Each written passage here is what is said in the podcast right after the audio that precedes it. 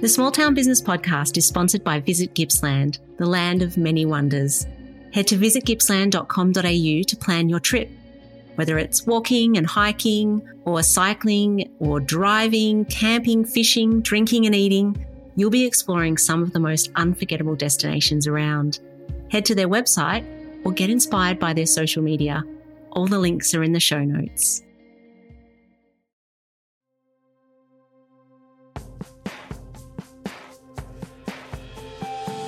I didn't publish an episode last week.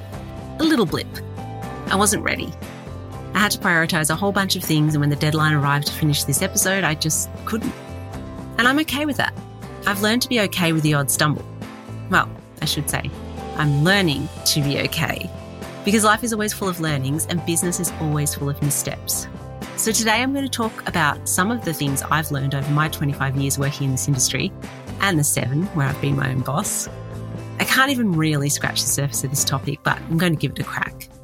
Welcome to the Small Town Business Podcast. I'm Erika McInerney.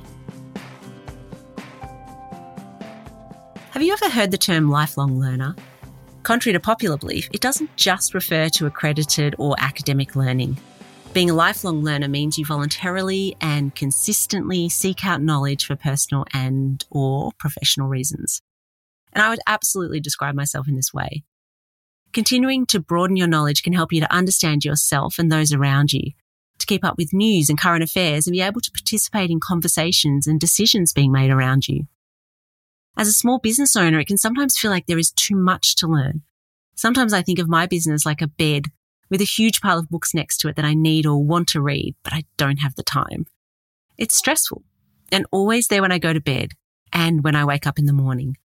Finances, marketing and social media, human resources and hiring, insurance and liability, supplier agreements, contracts, health and safety, testing, networks and contacts, changing systems, software updates and management, hey, don't switch off. I'll stop freaking you out. My point is that somewhere in that pile of books are the things I really do need to know. Or do I? The first learning I have for you today is to number one, outsource the important stuff. And I know that I've said that before, but I get it. Budgets are tight. And you might be just starting out. You might not know what you need to know. But there are things you simply cannot afford to get wrong. Some of them I mentioned before. If you listen to the previous episode with Jackie from Soils Alive, you'll know she referenced a previous situation she'd been in where she had not considered the outcome she was faced with. If we learn from our missteps or from others' experiences, then from this conversation, I took this piece of advice outsource the important stuff. Legal contracts, such as Jackie thankfully had in place, will protect you. And commercial lawyers will know the kinds of things you'll need protection from.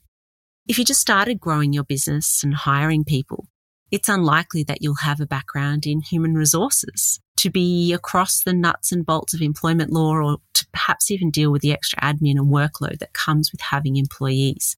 Again, outsourcing those responsibilities to a trusted third party can protect your time and energy and allow your employees to have their questions answered and problems solved.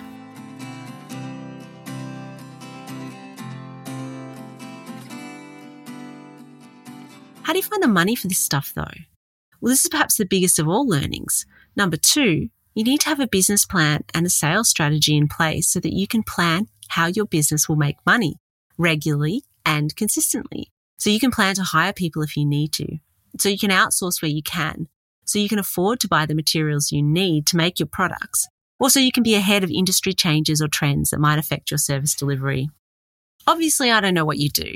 But I do know that every business needs to understand the marketplace they operate in, to know they have a regular and consistent sales pipeline, to have contingencies in place for times when things just don't go to plan. If you can afford to get help with planning, then find a trusted business coach. If you can't, then please head to www.business.gov.au if you're in Australia they have an incredible array of resources for you, and you'll be able to find local opportunities for free or low cost training and development through your local council and more. I'll pop the link in the show notes.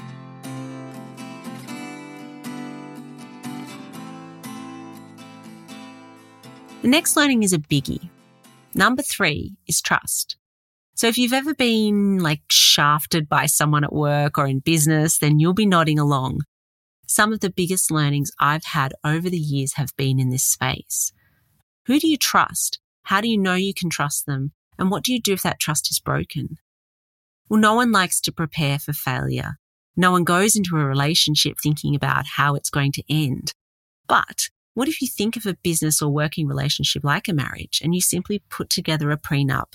Refer to earlier when I talked about legal protection. But also you can protect yourself from trust breakdowns in a few other ways. Get the important stuff in writing, but also be careful what you put in writing. Communicate often and openly and if you're not good at communicating, then learn or lean on someone to mediate when you need to.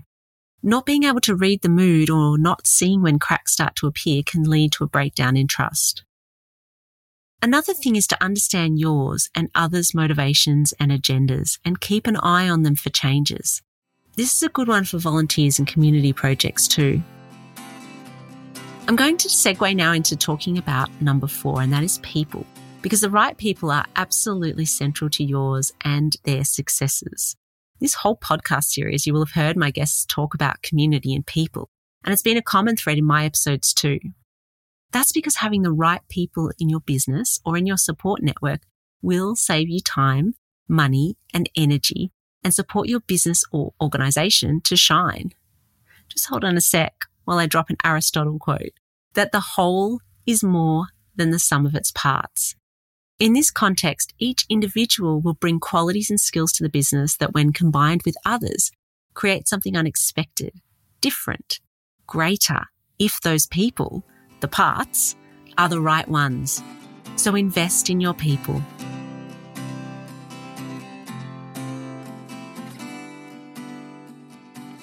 Let me end on the learning that I struggle with the most time and the importance of protecting it and valuing it appropriately. It circles me back to the start of this episode where I told you I simply ran out of time to record and publish this episode.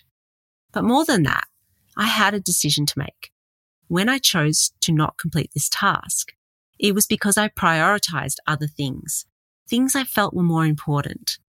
I love making this podcast, and you will have things that you love to do, things that light you up. You will also have a stack of things that you don't love to do, but they are important and need to be prioritized accordingly. The truth is that I ran out of time and I always run out of time because I am terrible at protecting it. I give it away too much and I trade it in some terrible exchanges. So how am I seeking to change that, to fix that, to do better? Well, I'm learning to say no. I outsource what I need instead of wasting time learning a skill or software I don't need. I'm learning to value my time and tasks in a quantifiable way. And I'm learning through coaching how to uncover and deal with any issues with valuing my time. Past stuff, stuff that's in my head. What are you learning about yourself and your business? Please join the conversation over on Instagram or email me at smalltownbusiness.pod at gmail.com. Before I go, I'm at the end of the season and I'm taking a short break to record some more interviews and come up with new ways to help you and your small business. Please make sure you're subscribed or following so I pop straight back in when I release the next episode in a few weeks. Meanwhile, I would love to hear if you are enjoying it. Send me a message or pop up a review on Apple Podcasts. It would make my day. Thanks for listening and for supporting my guests with your kind words. Small Town Business was recorded on the lands of the Gunai Kurnai, and I would like to pay my respects to their elders, past, present, and emerging. Big thanks to Chris at Jetstreamer for production and editing support. I'd be talking into a tin can without you. Don't forget to subscribe or follow, and if you like what you hear, please write a review to help me reach more people. Thanks for listening.